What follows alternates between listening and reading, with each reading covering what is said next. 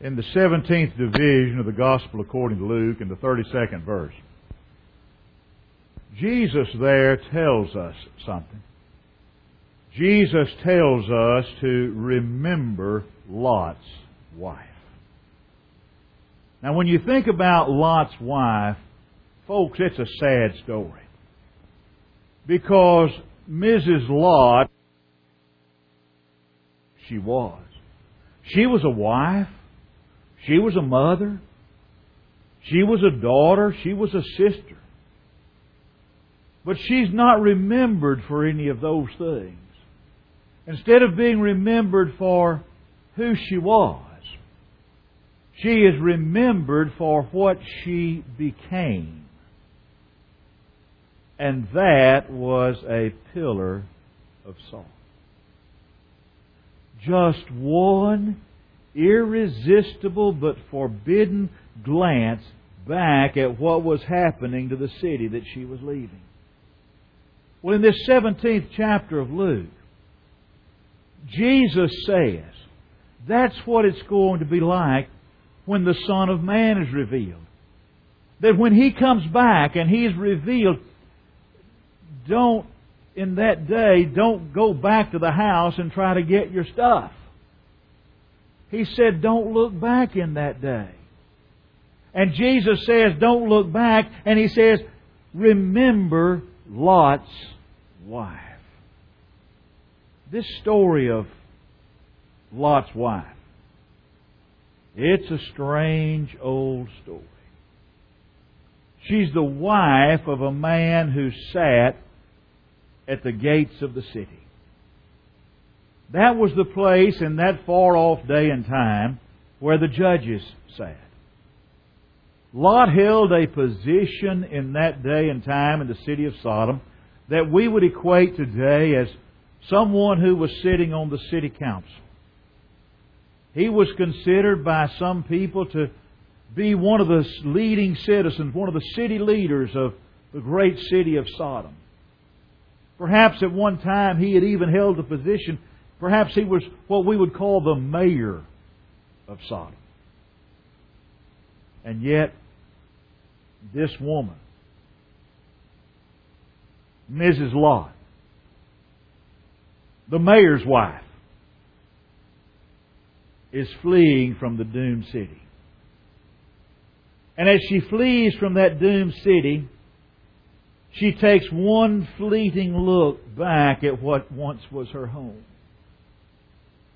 She takes one fleeting look back at the city that she's leaving behind, the friends, the memories, and she is turned into a pillar of salt. She becomes frozen in her tracks. Death grips her. And she becomes little more than a piece of crude statuary there somewhere out in the desert.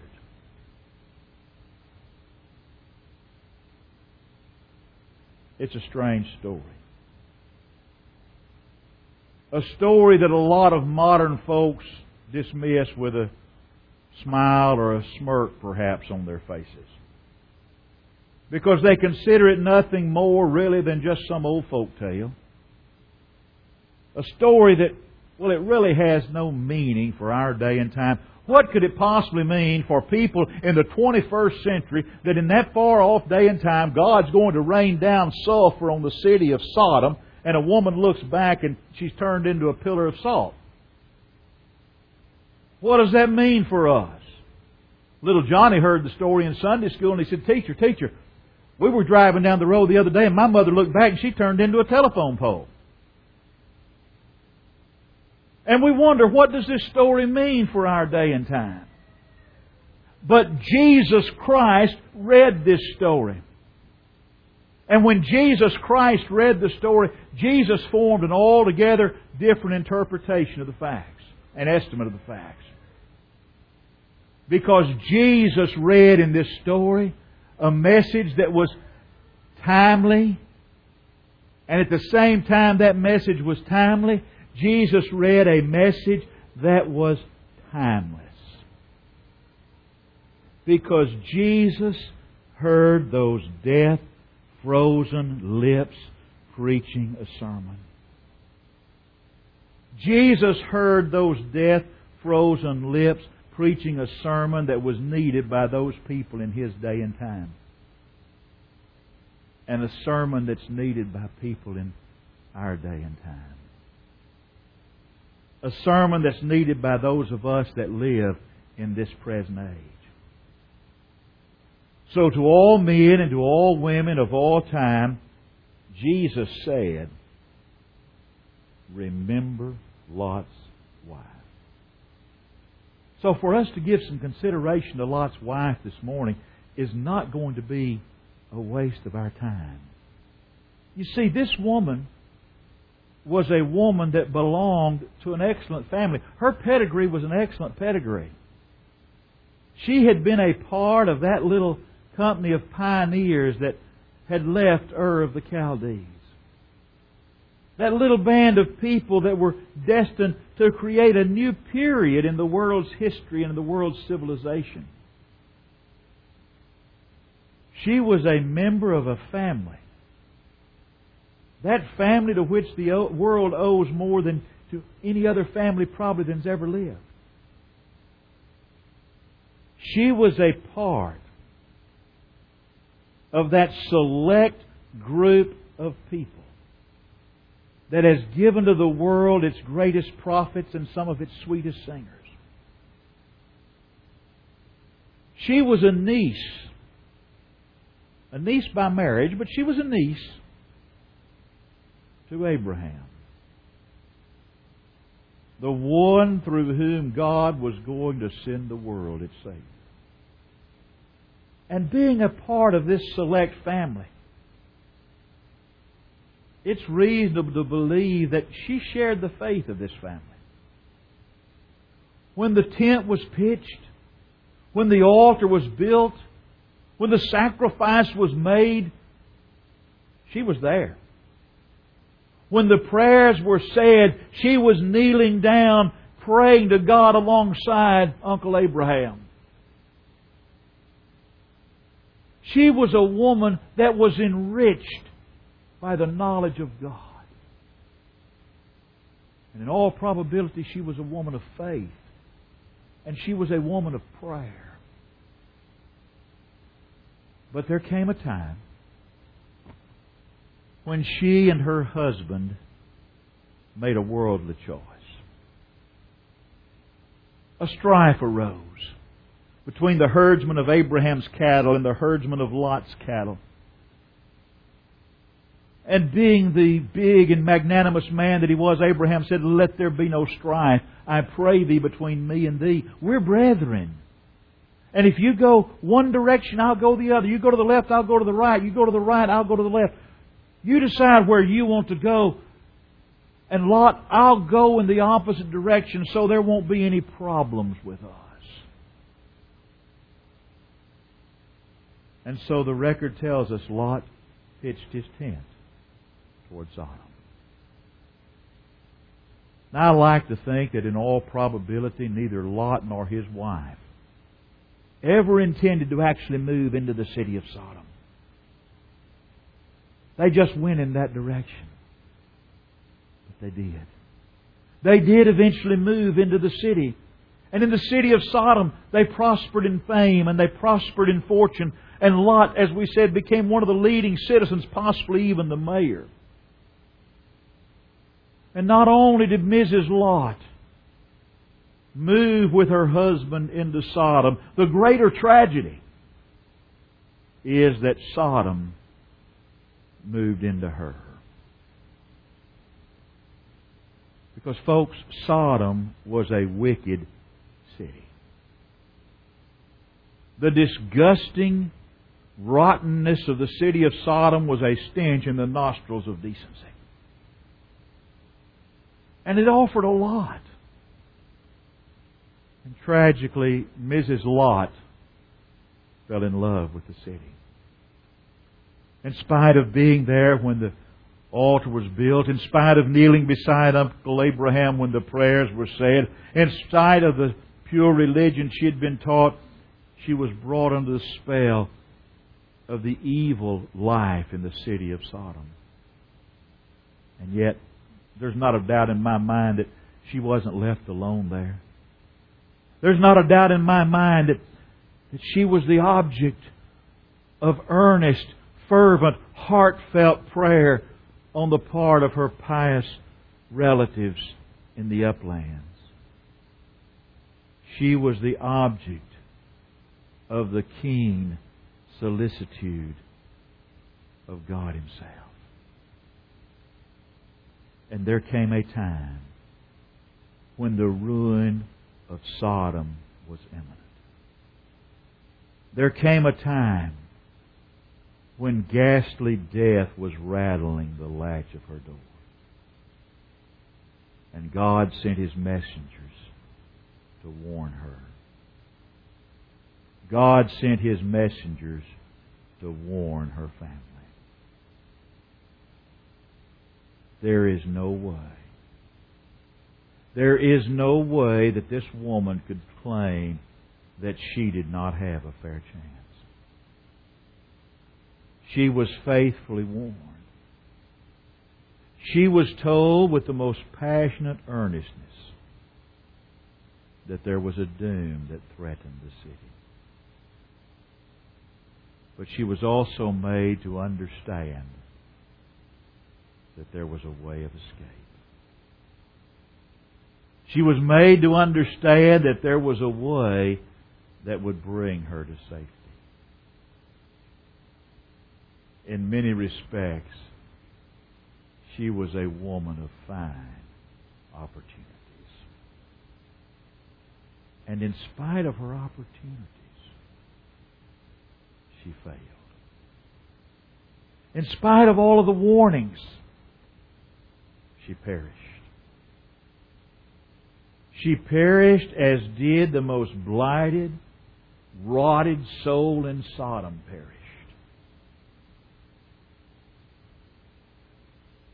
And we have to ask, how did that happen to her? We have to ask, how did she manage to fail? She did not fail because of her unbelief. God sent messengers.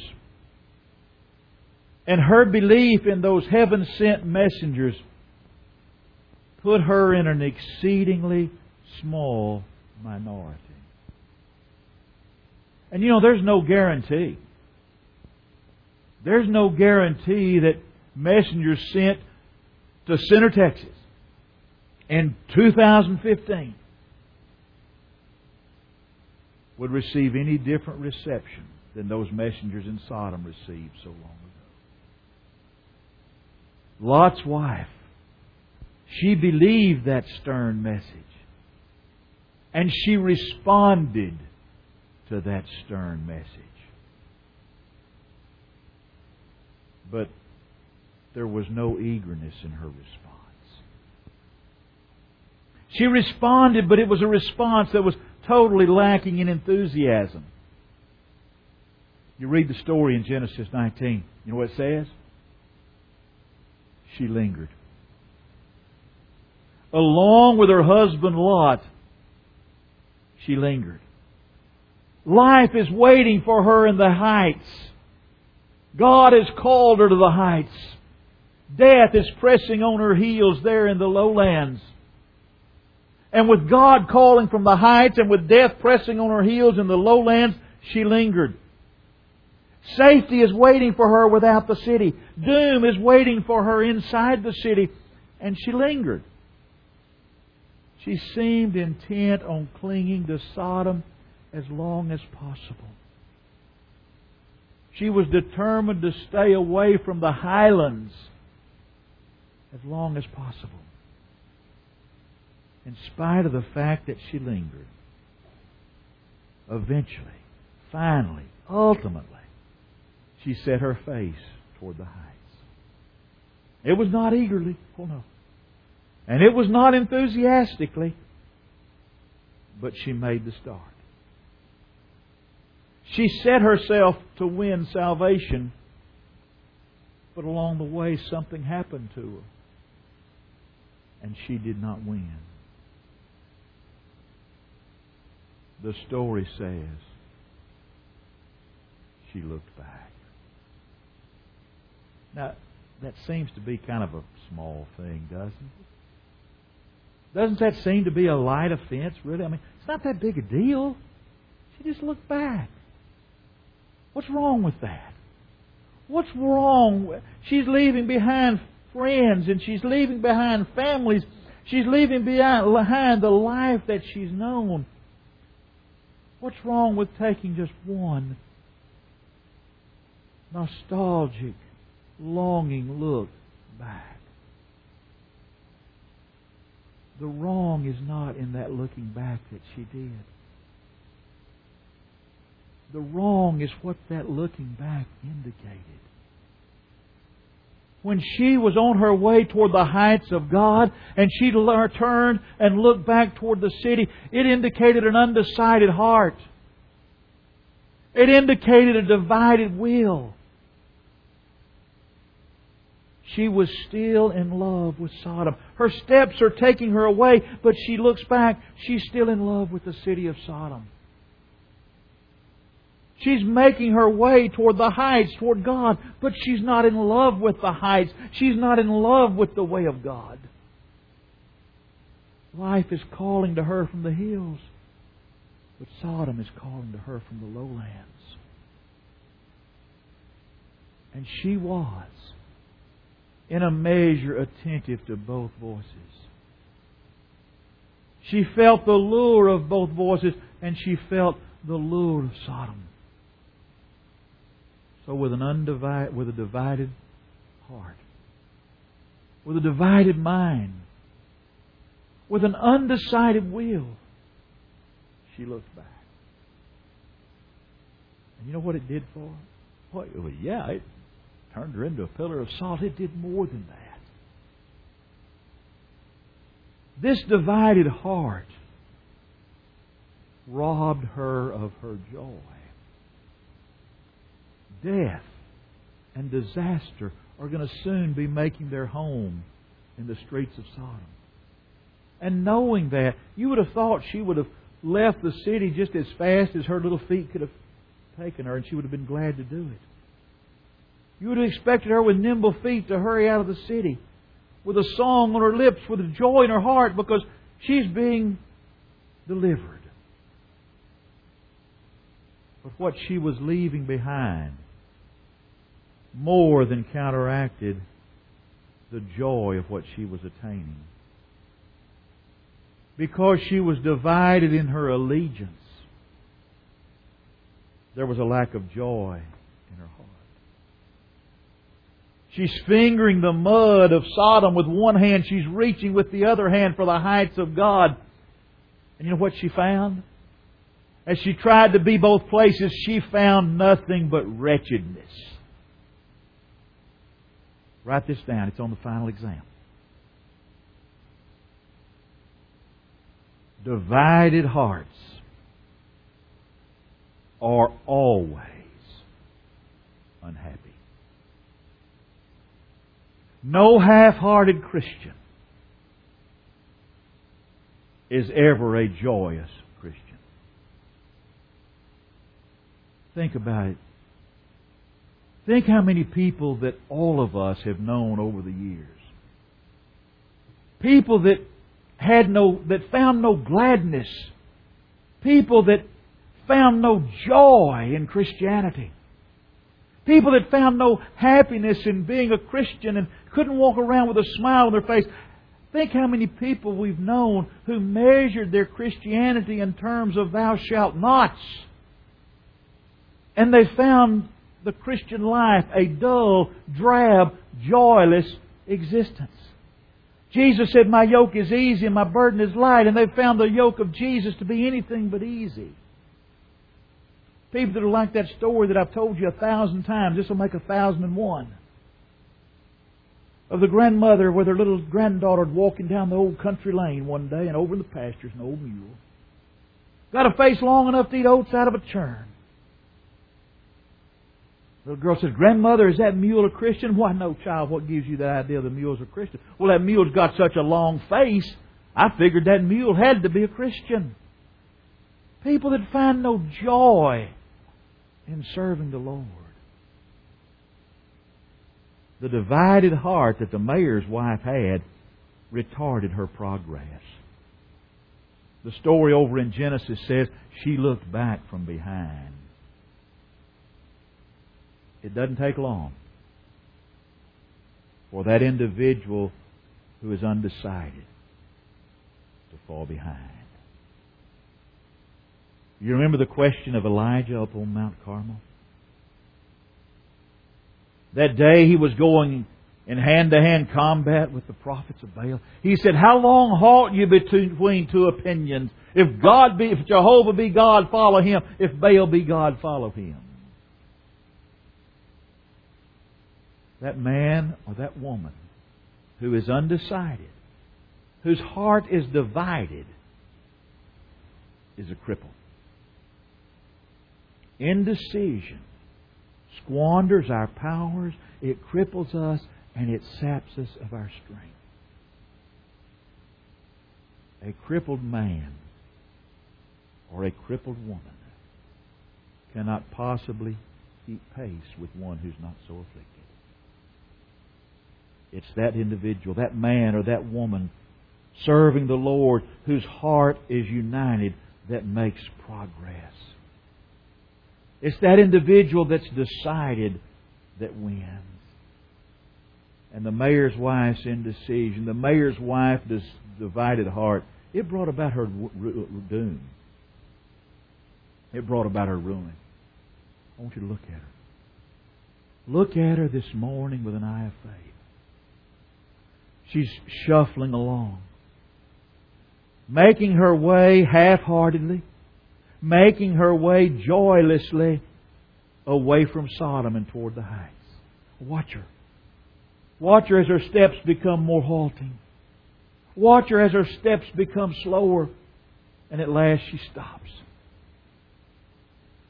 And longingly she looks over her shoulder toward the city.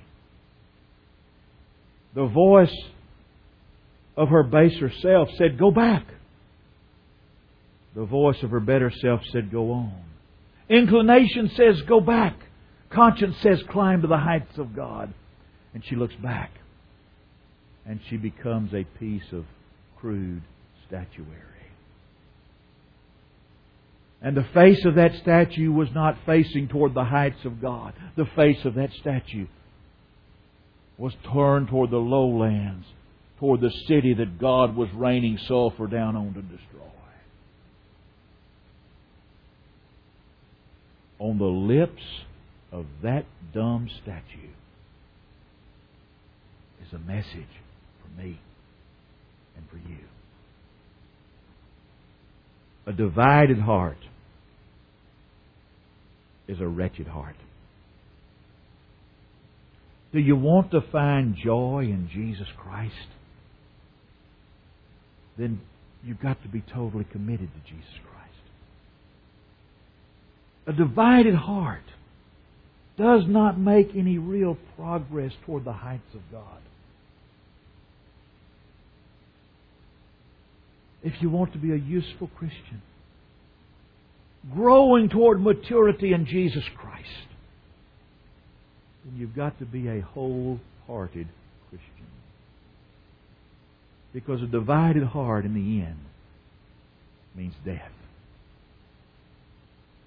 A divided heart in the end means moral death. If you want proof, Jesus said, Remember Lot's wife. As Joshua of old would say, choose you this day who you'll serve. To serve Jesus Christ is victory. Any other choice is defeat. It's His invitation as we stand.